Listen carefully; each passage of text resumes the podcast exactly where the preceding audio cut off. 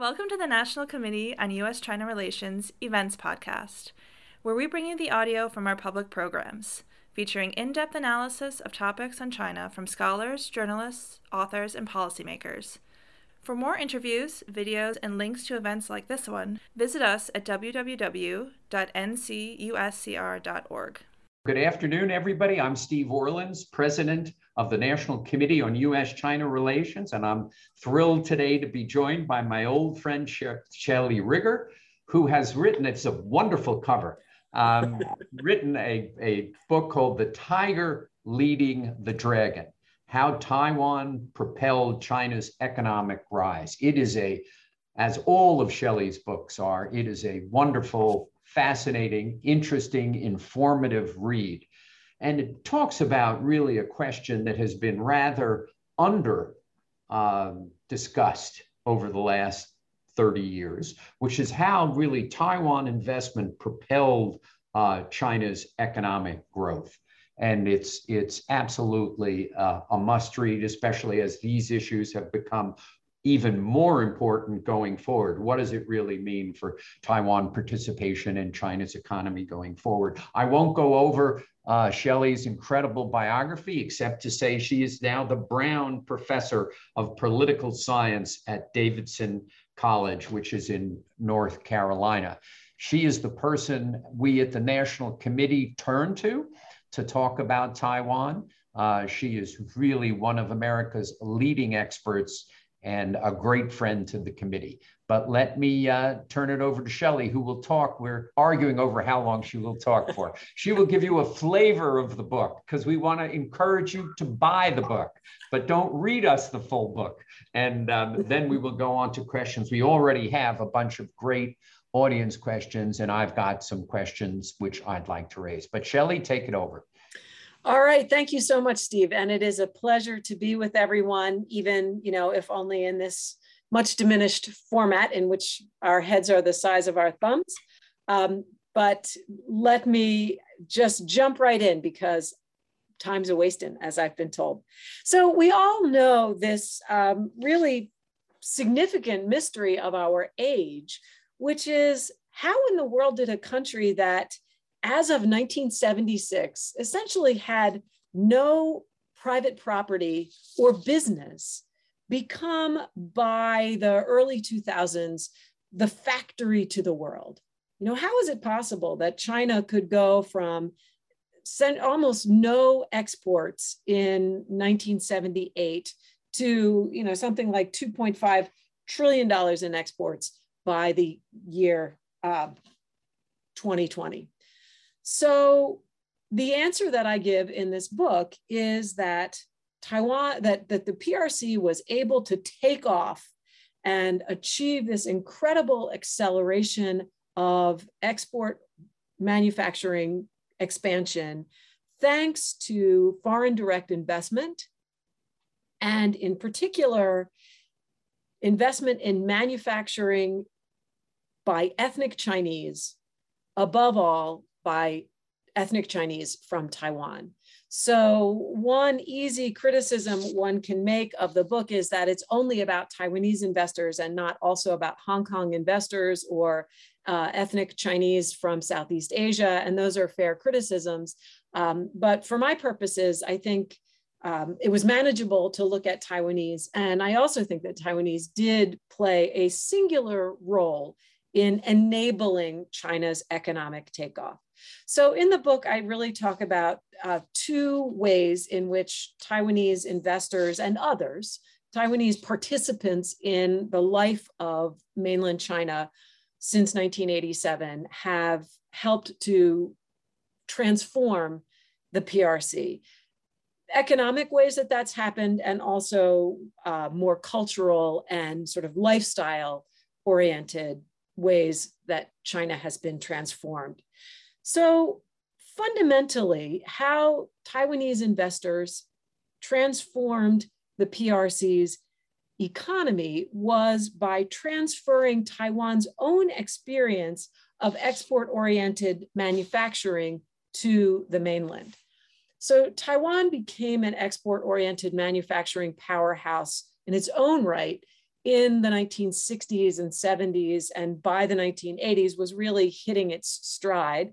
And in the book, I go into the sort of origins of that development and the developmental state, the role that Taiwan's developmental state played in creating in Taiwan a manufacturing oriented, export oriented economy that was rooted in small and medium sized enterprises, or SMEs. So, not the developmental state of Japan or South Korea giving birth to huge uh, industrial conglomerates and families of industrial conglomerates that are today important global brands, rather in Taiwan, a developmental state that created an environment in which very small manufacturing companies could thrive. So by the late 1980s, Taiwan's uh, export oriented manufacturing sector was already kind of, well, it was kind of a joke. So in the, um, in Toy Story, I think it's Toy Story 3 or Toy Story 4, where Buzz Lightyear appears, uh, Buzz thinks he's a real guy until he notices that inside of his sleeve on his arm, it says made in Taiwan. And you know that's a big laugh line for uh, grown-ups when the movie came out in the mid 1990s because we all remembered, yeah, yeah, made in Taiwan. That's where our toys come from. But by the mid 1980s, so honestly, well before um, Buzz Lightyear's actual birth date, Taiwan was actually reaching the limits of its own manufacturing capacity. Um, labor costs, environmental regulation, and also factors related to currency exchange were all making traditional manufacturing, so plastics, apparel, shoes, that kind of thing, very expensive in Taiwan. So it was extremely fortuitous that in 1987, then President Jiang Jingguo, the son of Chiang Kai-shek, decided to end Taiwan's isolation from the PRC and allow Taiwanese to go over to the other side. And when they did, making these humanitarian visits, as they were called back in 1987, what many of those Taiwanese visitors immediately recognized was that the PRC was perfect for a second act. Exactly the things that were making manufacturing difficult and expensive in Taiwan were barriers that could be completely eliminated if they could move their production to the PRC. So what you saw after 1987 was an, a very rapid mobilization of Taiwanese business to relocate to the mainland in traditional manufacturing. That in turn opened up space in Taiwan's domestic economy for the uh, explosion of the high tech industry with all of the companies that are, you know, famous, world famous Taiwanese brands in the tech sector are all products of that post 87 um, flood of activity to the mainland by the traditional manufacturers and um, the kind of whole new wave of economic activity within Taiwan. These uh, Taiwanese investors or Taishang who went to the PRC brought with them a lot of different opportunities and um, just things that the PRC was able to use or that individuals and organizations within the PRC were able to use to create what we know today as, as the PRC's economic or export oriented manufacturing boom. First of all, they brought a lot of money. Nobody knows how much money, but it was a lot. Um, minimum of uh, 190 billion dollars US dollars by 2020, but probably we would need to triple that number in order to get close to the real amount. And we can talk about why I can't give you that number um, why no one knows in the Q&A if, if you're interested, but let us just stipulate it was a lot of money. Uh, Taiwanese manufacturers also brought a lot of jobs to the PRC at a time when industrial employment was fervently desired by local officials and by the PRC workforce. Taiwanese firms also brought technology with them, um, introducing modes of production that were non existent in the mainland and management expertise. So, helping PRC based entities to understand how to operate businesses in the late 20th and early 21st century in ways that allowed them to become competitive in global markets. And finally, maybe the most valuable thing of all that uh, Taiwanese brought to the PRC were, were, supply chain relationships. So most of these Taiwanese SMEs were not manufacturing under their own brands. They were contract manufacturers for global brands like Nike, Adidas, Apple, Schwinn bicycles. And when they moved their operations to the PRC, it was with the understanding of those customers that they would continue to do the same kind of contract manufacturing, same quality, same IPR protection, much lower price in the new venue.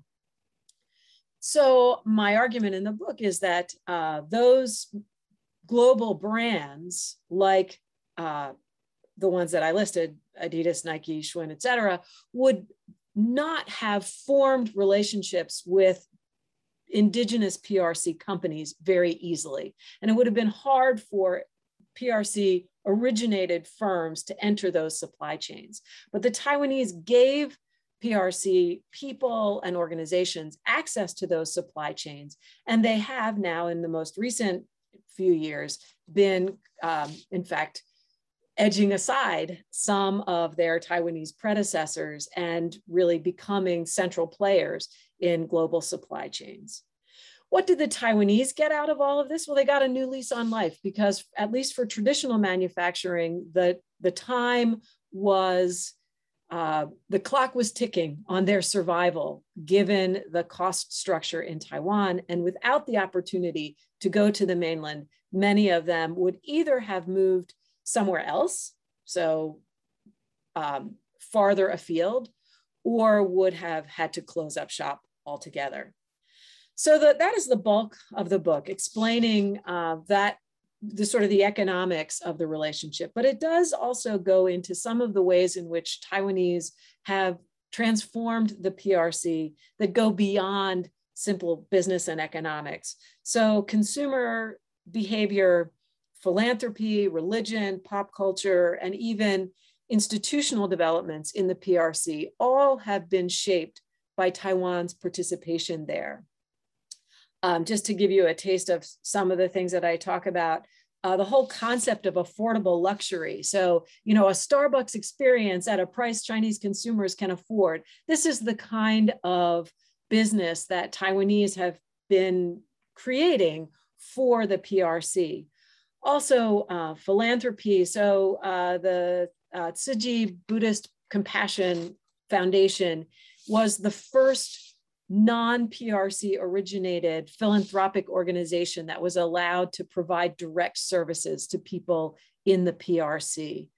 In terms of religion, we have seen uh, Taiwanese pilgrims kind of reinvigorate temple cultures in the mainland and not only pay for the restoration of many temples, but also literally um, bring the knowledge for religious practice from, back from Taiwan to temples in the mainland that the Taiwanese pilgrims themselves believe are the mother temples of the places that they worship in in Taiwan. I also talk about uh, popular culture and the just incredible contributions of uh, Taiwanese musicians and others to pop culture in the mainland, and even the way that uh, the way Mandarin is spoken in mainland China has been influenced by how Mandarin is spoken in Taiwan. And finally, there's, you know, I'm still learning about new ways that Taiwan has influenced the mainland. I just discovered another one um, the idea of a Chinese tea ceremony, the sort of Lao Ren Cha or Gong Fu Cha, is actually uh, an import from Taiwan. And so that's why it seems to resemble the Japanese tea ceremony because it was shaped by the Japanese tea ceremony in Taiwan um, but is now very popular in places that are trying to sell tea in the PRC. So the way I conclude the book is by acknowledging that this process by which Taiwanese discovered mainland China as a, an opportunity for their businesses.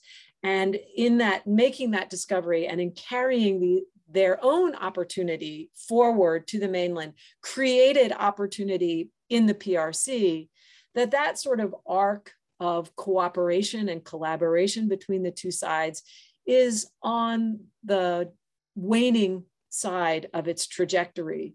That um, today, most Taiwanese, many Taiwanese companies are still very active in the PRC, but many of them are expanding more in other locations, mainly for economic reasons, just that it has become very expensive to do the kind of manufacturing that many of those companies do in the PRC.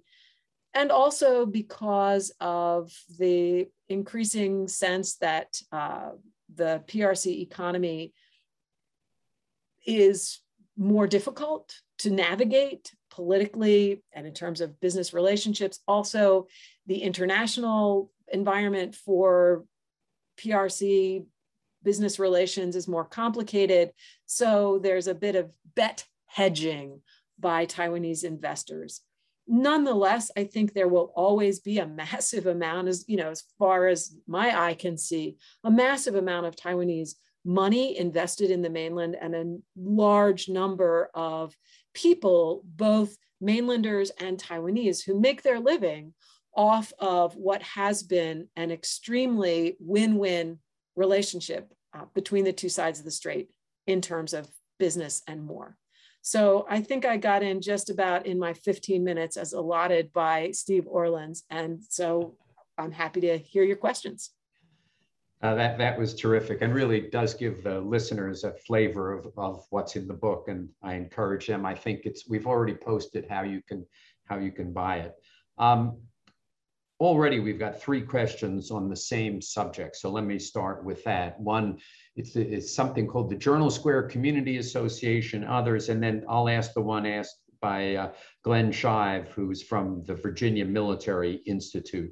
He said, did Taiwan leaders in the Deng Zhang era have doubts about the risks of helping economic development in the, in the mainland, empowering the PRC to pivot and use its strength to challenge Taiwan as it is doing today. Do they have second thoughts now in this Xi era about the it's the engagement policies of the past? Yeah, I think it's fair to say that from the very beginning, there was no shortage of anxiety among Taiwanese leaders about the potential consequences of this economic cooperation. They knew that they were strengthening the PRC economy. And they knew, and, and actually, their statements at the time pay a lot more attention to the fact that they were aware that they were potentially hollowing out Taiwan's own domestic manufacturing capacity. But they were really not in a position to stop it because the uh, economic pressure on Taiwan manufacturing companies was all lower your costs and cost down. That's how the Taiwanese businessmen always said it to me. You know, it was just always the same message: cost down, cost down, cost down. So you know, these these foreign brands would, they, you know, they knew that that costs could be cut, and they were not going to continue in a contracting relationship with a company that was not able to make the cost go down.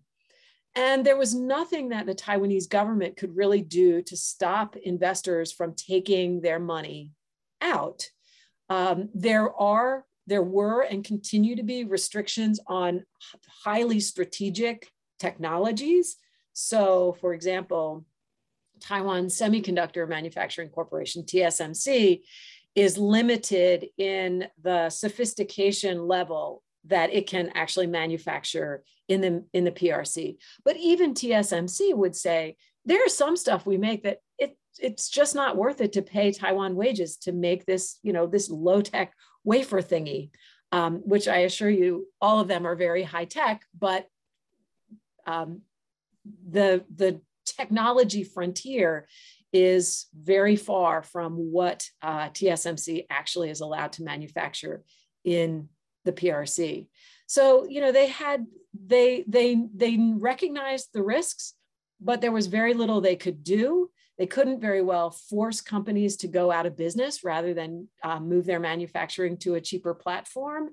And I think the solution ultimately that they arrived at was okay, we're going to lose traditional manufacturing. We're not going to be doing injection molded plastic in Taiwan very much anymore. But what we have to do then is we have to develop something that fills that space. And it's out of that energy that you get the, the high tech miracle. And really, you know, TSMC, Acer, Asus, um, companies like those, Foxconn, for crying out loud, you know, these are very valuable corporations in their own right that are made possible by this trend. Does the Go South policy, so the, the KMT had much less of a Go South policy than the DPP. Then the DPP started it, it kind of receded during the KMT rule of Ma Ying-jeou and then has returned. Given the competitive advantage that Taiwan people bring to the mainland, both linguistic, cultural, geographic. It goes on and on. Does the Go South policy make any sense? So, yeah, that's a, a perfect segue because, in fact, the way that uh, Li Denghui tried to redirect Taiwanese investors away from the mainland was by saying, well, instead of going into the PRC, why don't you go into Southeast Asia? So the original Go South policy was a kind of hortatory campaign to try to persuade Taiwanese companies that if they were running out of running space in Taiwan, that they should um, move their operations into Southeast Asia. And what was missing really was the economic complementarity there. There just wasn't um, the capacity, the Taiwanese investors just did not see the opportunities as comparable in Southeast Asia as they what they could see in mainland China. And I think it's really less about uh, the, the complementarity of language and so on, although that certainly did make things easier. But you don't see Taiwanese immediately going straight to Fujian, you know, where they have that um, language similarity. The first place they go is Dongguan, which is outside of uh, Hong Kong. And they go there because that's how they get into China, like literally, physically, the way you enter China from Taiwan is through Hong Kong. So I think that they were driven mainly by, by their business and financial opportunities and the advantage that the PRC had over anywhere else was just unstoppable.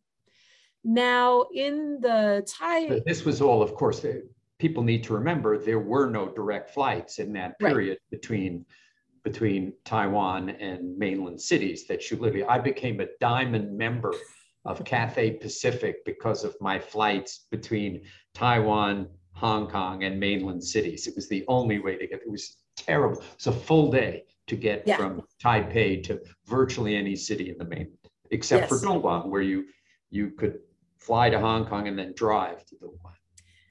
And in fact, it was only in 2008, which, when you think about it, was really not that long ago, that those direct flights became possible, uh, which is kind of incredible.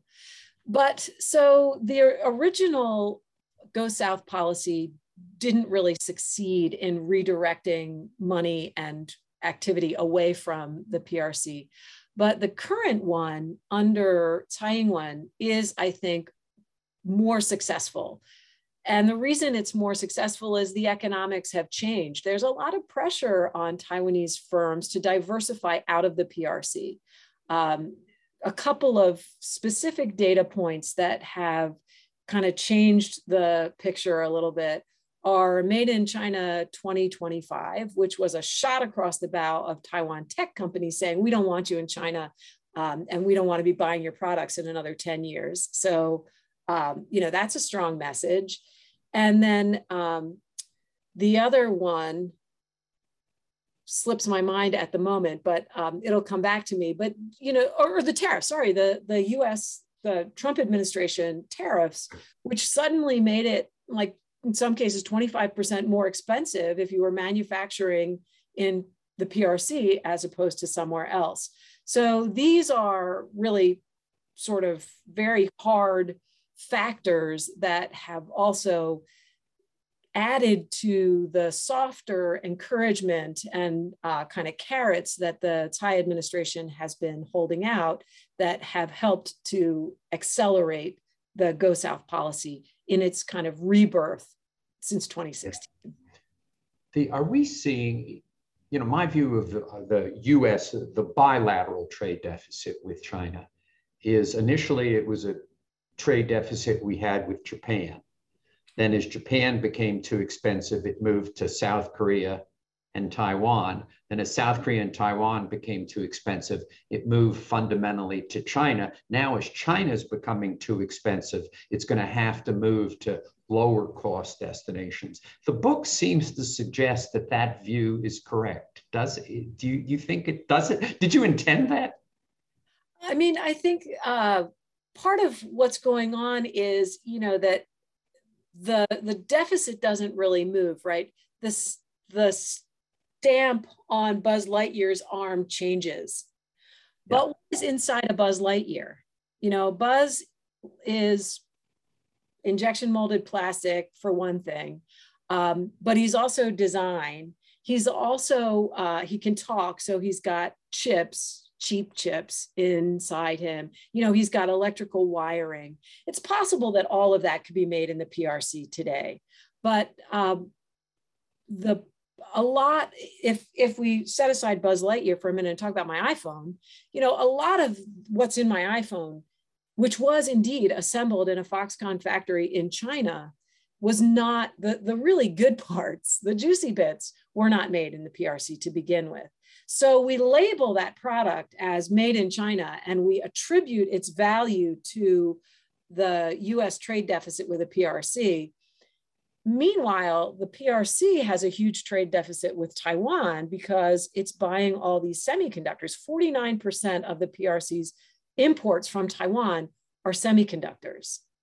And what are those semiconductors going into? Well, some of them are going into, you know, pelotons for guys in Beijing to walk on, but a lot of them are going into products that are being exported again. So I guess what I would say is that our trade deficit is smeared over a lot of different countries, but it always gets kind of attributed to the the place where the finished product finally got loaded into a container and shipped off to California to sit in the water for weeks on end. But certainly the tariffs of the previous administration hurt Taiwan manufacturing. Yes, um, although they have been pretty nimble about trying to move um, but yeah, and the previous administration also made life difficult for Taiwan in another way, which is uh, the whole kind of politicization of semiconductor production. Um, TSMC is highly uh, interdependent with Huawei. And you know, when Huawei became public enemy number one for the Trump administration, um, that's a lot of heartburn in TSMC headquarters, you can be sure and there's looks there's doesn't seem to be anything on the horizon for resolving that for TSMC. If anything, it's becoming more hardened. It, it I think it constituted your books points out it constituted about 10% of their revenue to Huawei. I don't remember. You've read it more recently than I have. How much there were Chinese in the old days who said to me that that you know as somebody did business in China, I never was was approached by anyone for there was never any corruption I saw. They said that the corruption always occurs with with Taiwan companies, with Hong Kong companies, and with Southeast Asian companies. How much did the Taishang bring or allow corruption to kind of occur in China? So I think corruption is a naturally occurring phenomenon in all economies, and it can be suppressed by um, government action. Uh, you know, I, I, don't think it was an import um, from anywhere, but I will uh, entertain the possibility that Taiwanese businesses were more susceptible to playing in that game or you know to, to finding themselves compelled to play in that game for a couple of reasons. Um, one being that they many of them were coming from environments in taiwan that were already pretty corrupt. I mean um, you know these manufacturing towns in central taiwan have their political they have their um, you know their hei dao and their bai dao the white sword and the black sword. And um, so they they were not surprised i imagine when they got to to the mainland and there were payoffs to local officials that were part of the deal. Um, but another reason that they may have been more vulnerable than um, business people from japan or uh, the sort of euro american sphere is that uh, they had no government protection or support, or for that matter, nobody looking over their shoulder saying, Are you violating our Foreign Corrupt Practices Act? Um, the Taiwanese government was absent from the mainland completely.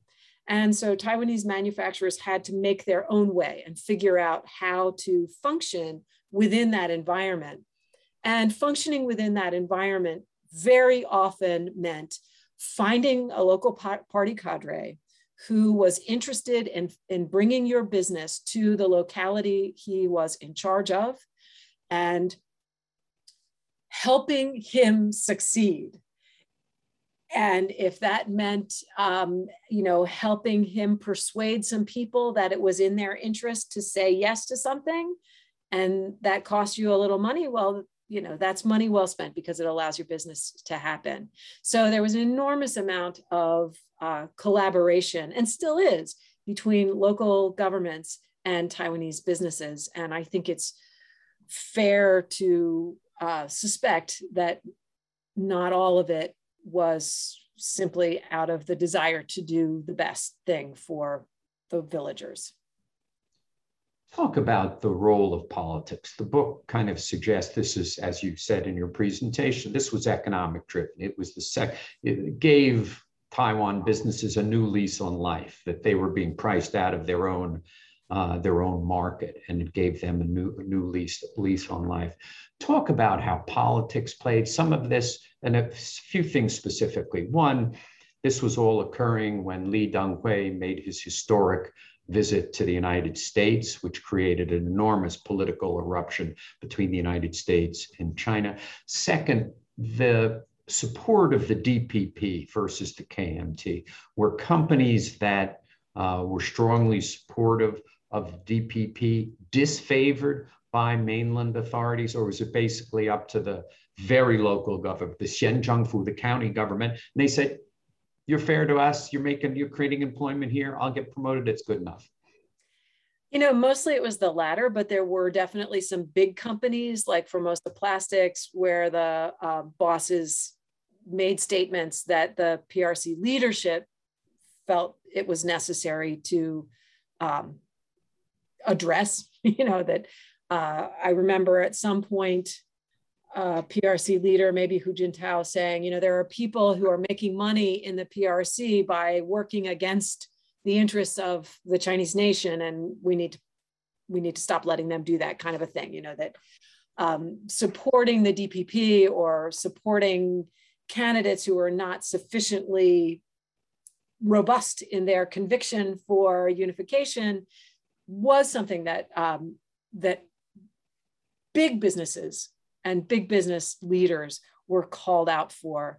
But I think the larger story, you know, if we look back over the whole thing, and, and we paid such close attention to all of this as it was unfolding. You know, I remember a whole series of conferences in the early 1990s about how Taiwan's economy is hollowing out and there will be no Taiwanese economy going forward. And then all of a sudden we have this high tech wave that's just um, blowing everybody out of the water. And so we paid close attention to all of it as we went along. And the, the politics, there was constant scrutiny of how are these economic developments affecting the political relationship between the two sides. I had a, a grant proposal that actually became the research for my book, Why Taiwan Mattered, that was called um, uh, Coming Together or Growing Apart, something like that. You know, so which is it? Is, is all of this economic activity bringing the two sides closer or are they still spinning, you know, centrifugalizing themselves away? And I think looking back on it now, what I would say is that the effect on politics was amazingly small. You know, that the, the business just kind of kept going no matter what. The sharpest increase in Taiwanese investment in mainland China was between 2000 and 2008, which is when Chen Shui-bian was president. So neither side either was or could do anything to slow the velocity of that, you know, economic wave. So, you know, I think in the end, um, it has probably bought time for the two sides to recognize the value of a peaceful relationship but it hasn't guaranteed one. That's for sure. Why did the Taiwan service sector never really play a big role in China's economy? I always felt, you know, that because of the linguistic, cultural, and other similarities, that the insurance sector or the banking sector, which was, you know, much more sophisticated in Taiwan and the mainland, the mainland they needed this kind of support. And I always expected that to happen, but it didn't. I guess the restrictions by PBOC, by CERC, and by others, they never would allow an exception for the Taiwan companies. Is that basically what happened, or they just didn't want to take the risk? Yeah, I think uh, it was it's some of both but I, there was a lot more regulation, especially if you're talking about financial services. You know, other parts of the service sector, more retail or commercial services, um, I think as much as anything, just the vast size of China. you know that that there are a lot of a lot of Taiwanese companies have gone into retail and commercial services in the mainland, um, but 23 the the output of 23 million people trying to do that is a drop in the bucket in such a large country. But you're really talking about financial services, and there, there were much more effective economic controls on both sides. And I think, especially on the Taiwan side, the uh, recognition of the risks of that kind of exposure. You know, SMEs, they come and go, live, they die, they thrive, they starve. You know, like tons of people, tons of Taiwanese people lost their shirts in mainland China as part of this whole process.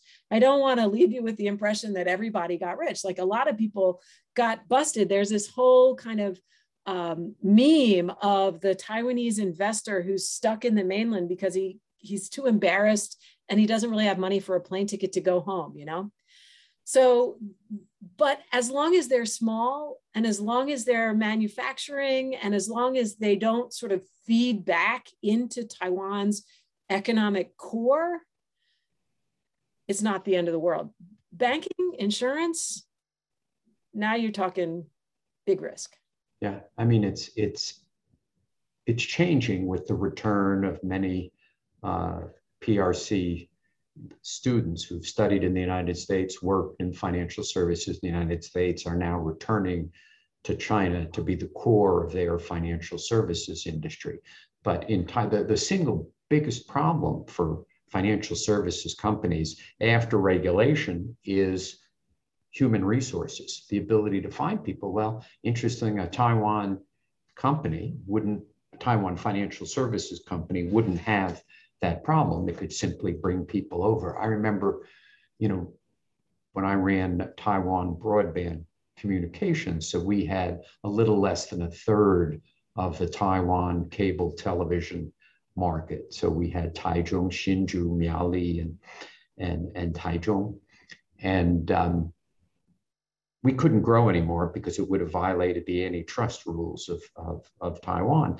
So all of the managers of all of the different uh, operations in each of the counties or in Taichung, their dream was to get the business on the mainland.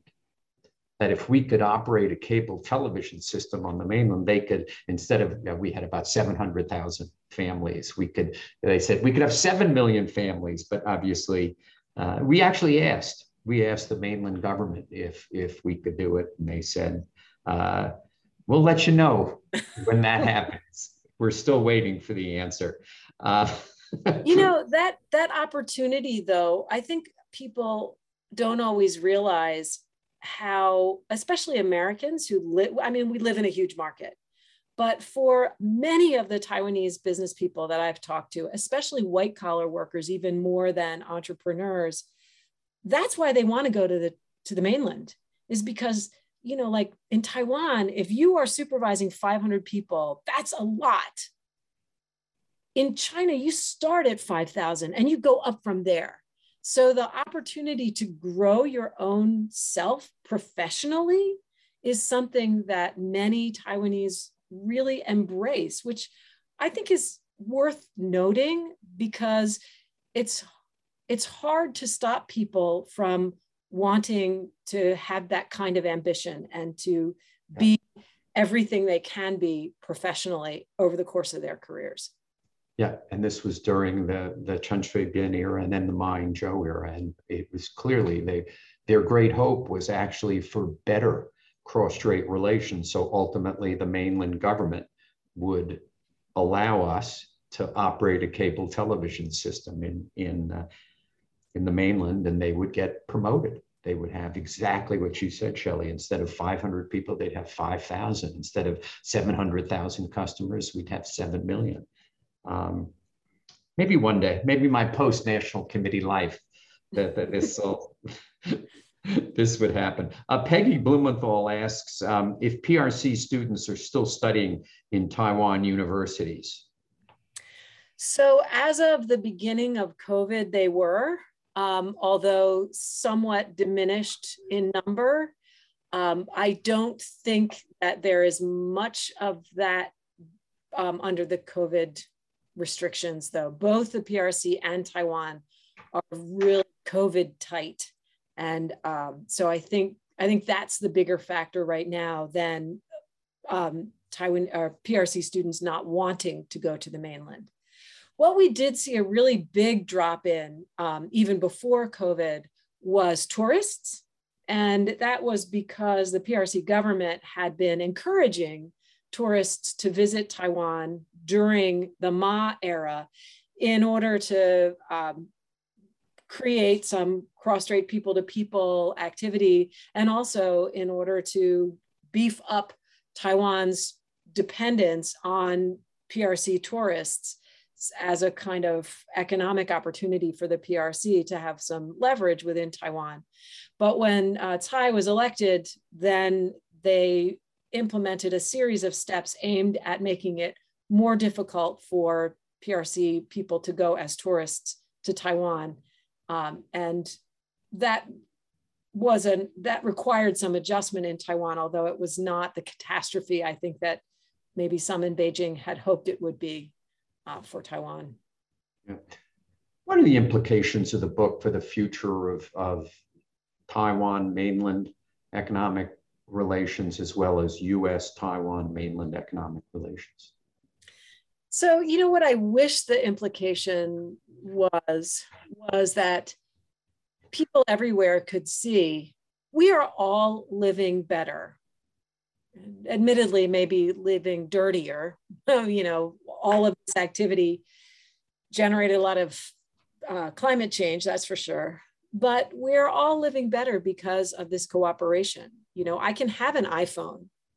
and I can afford to buy an iPhone for my kid and my students, some of whom are, are not at all well off, can have an iPhone because Apple collaborated with Foxconn in and they did something in China that allowed this absolutely miraculous piece of technology to be manufactured at a price that ordinary Americans can afford. If if that if that collaboration had not occurred, if if we were still trying to make iPhones in Taiwan, it would not have worked.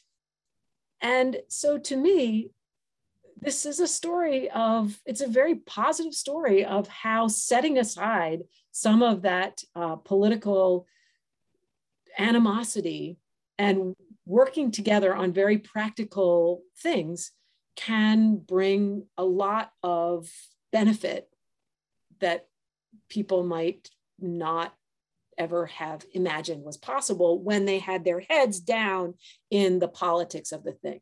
That's what I wish the, the takeaway was. What I think the takeaway will be is that the PRC will never acknowledge the debt to Taiwan and to Taiwanese investors because it is very important, at least for the PRC leadership, to take credit for everything good that happens in the People's Republic of China.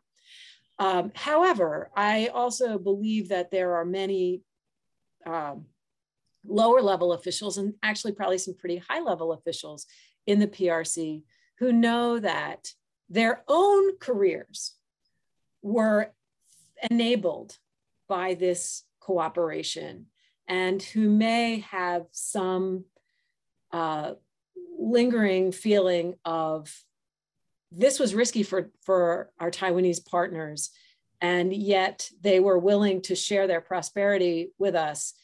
And we should kind of remember that in the future. So maybe there will be a little of that. Especially with the leadership having served in Fujian, Zhejiang, and Shanghai. yeah. yeah, yeah, yeah. That would be three places, probably uh, three of the four places which were most influenced by Taiwan investment, with the fourth being Dongguan. Well, um, and and the timing too that you mentioned, you know, that that timing alerts us to think about the year 1989 when the rest of the world cleared out, you know, and there were heavy sanctions on the PRC. The Taiwanese investors barely budged. You know, they were in there. They actually saw the opportunity. That it was a kind of a fire sale. Um, and so they increased their footprint in the in the mainland after June 4th.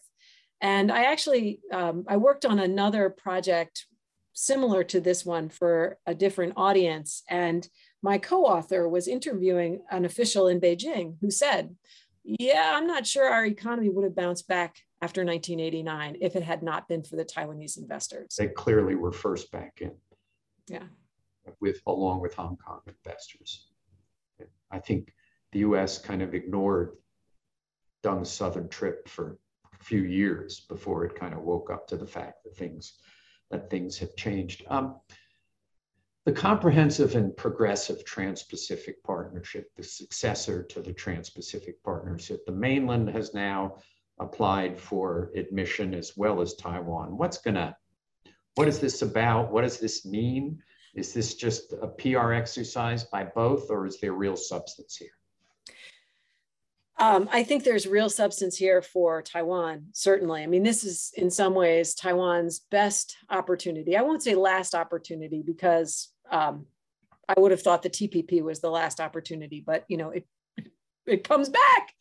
Um, but it is Taiwan's best opportunity to avoid economic marginalization. So, you know, Taiwan is squeezed out of all kinds of official organizations, global organizations. Today is the 50th anniversary of the passage of the um, UN resolution that expelled Taiwan from the United Nations. And actually, um, Antony Blinken today made a statement that you know Taiwan should be able to have some kind of participation in the UN system. So we're thinking about Taiwan's marginalization today, uh, but Taiwan's marginalization is a really serious problem politically, and it's also becoming a serious problem economically.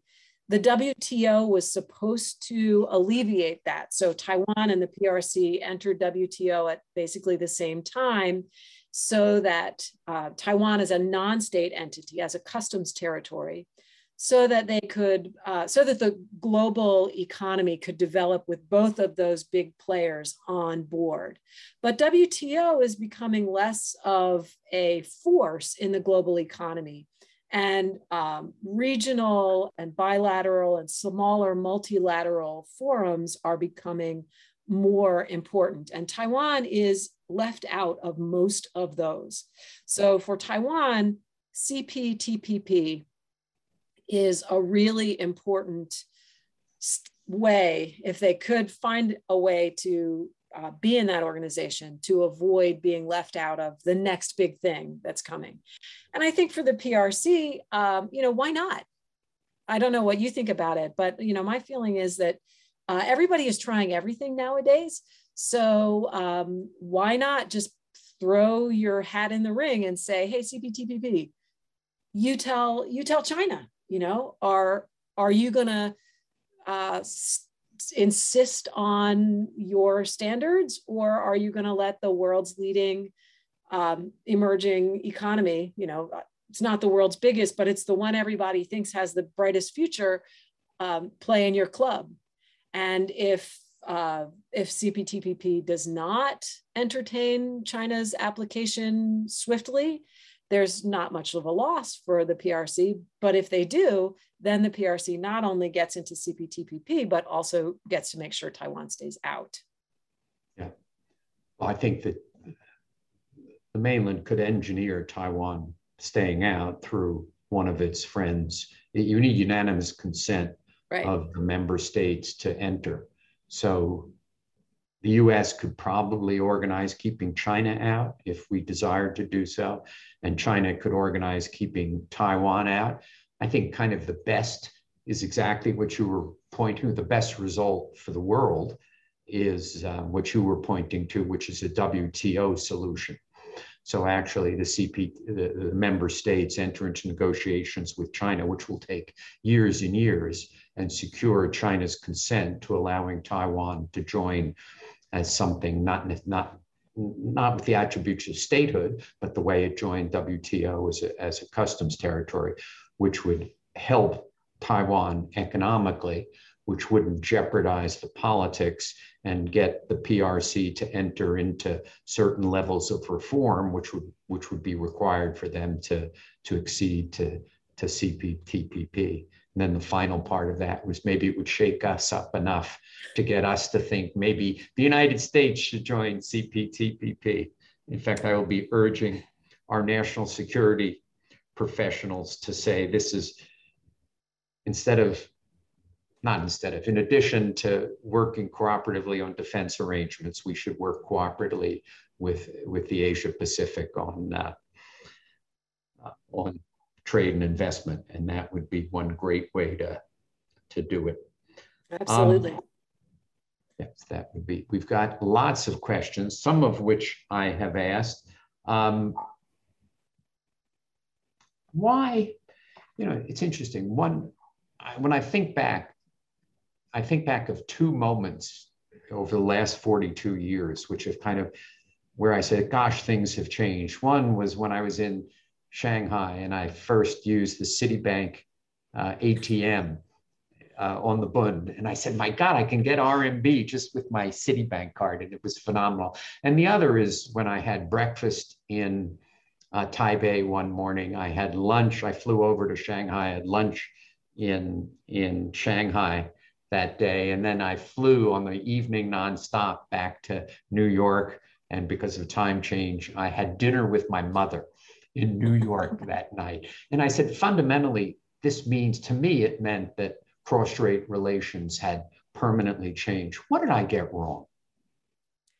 Um, what you got wrong, Steve, was that you were traveling on a one way strait, right? Up until about 2012 to 2014, the traffic was all one way from Taiwan to the mainland, companies from Taiwan going to the mainland, people from Taiwan going to the mainland. And of course, they came back sometimes, but you know the the trajectory was we taiwanese go to the mainland and do things. Most of us don't actually. Most taiwanese have never been to the mainland but some of us choose to do it and it's fine. In 2008 9 um, and especially and really over the course of Ma Ying-jeou's first term in office, so 2008 to 2012, the uh, there was just this steady stream of new agreements between Taipei and Beijing for different kind of economic stuff that they could do together. And among those agreements were agreements that increased the um, traffic in the other direction. So all of a sudden it became okay for PRC students to be in, in Taiwan. And it became okay for PRC tourists to be in Taiwan. And it became okay for PRC money to be in Taiwan. And that, I think, is what we didn't anticipate and which I didn't really catch it until probably 20 after 2016 when I suddenly realized the reason Taiwan freaked out in Ma Ying-jeou's second term, so the sunflower movement and the series of movements that preceded it, beginning in 2012 with the anti-media monopolization movement, which is almost as hard to say as comprehensive and progressive Trans-Pacific Partnership, what had happened there was Taiwanese people went from thinking of cross strait as meaning we go across the strait to discovering that cross strait also meant they come across to where we are, and there are a lot of them. The number of tourists, and again, you know, I can't quote my own book because um, I don't remember the exact number, but the number of tourists went from zero to like 4 million in five years. You got the number right. That's what it said. There's only 23 million people in Taiwan and, you know, 4 million PRC tourists. Are you kidding me? And I think that's what we didn't realize was that when it started being a two-way strait, that uh, Taiwanese were going to see that as incredibly threatening, as they very reasonably might have done. And yeah. so it's then that you see the walls going up and you know no more uh, and we want to restrict investment we want to restrict restrict the number of people we want to uh, we want to stop taiwanese companies from going over there and and making political alliances which then they bring back over here. And that's that's what then blew up in 2014 and that's kind of where we've been ever since I think that's absolutely right. Yeah, it, it's it's so interesting because I'm kind of, you know, I guess I'm older, but I always think of Hubert Humphrey, who used to say, you know, the moral test of government is how the government treats those who are in the dawn of life, the children, those who are in the twilight of life, the elderly, and those who are in the shadows of life, the sick, the needy, and the handicapped.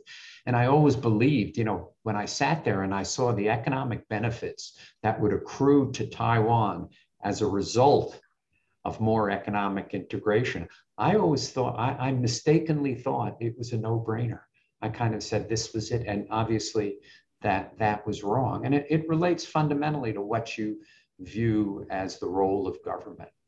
And it's, it's I think, by stopping the integration on both sides, you know, both sides are responsible, it has made it more difficult for both governments to provide for you know what Humphrey would call those in the shadow, the shadows of life, and it's it's tragic. You think we'll last question then, because I know we're we're just about we um, will it make a comeback? Kind of cross strait and investment and trade. Still very you know, strong.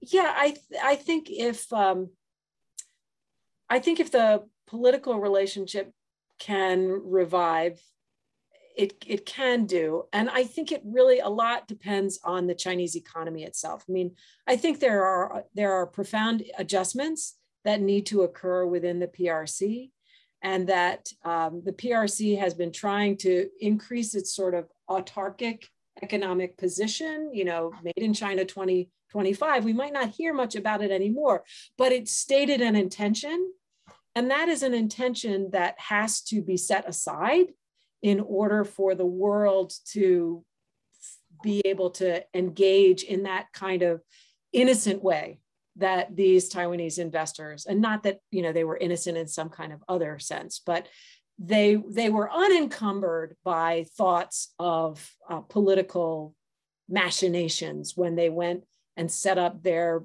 injection molded plastic factory in the middle of nowhere in outside of Kunshan. And I don't think we will get back there until um, the PRC leadership kind of depoliticizes its own economic policy and allows economics to function for yeah. itself. Shelley, thank you so much. Everyone, this is the book, The Tiger Leading the Dragon. We've intended to give you a flavor of the book today, which would encourage you to go out and buy it with my very, very, very strong recommendation and my very strong thanks to our friend Shelley Rigger. Thank, Thank you, you very much. much. For more interviews, videos, and links to events like this one, visit us at www.ncuscr.org.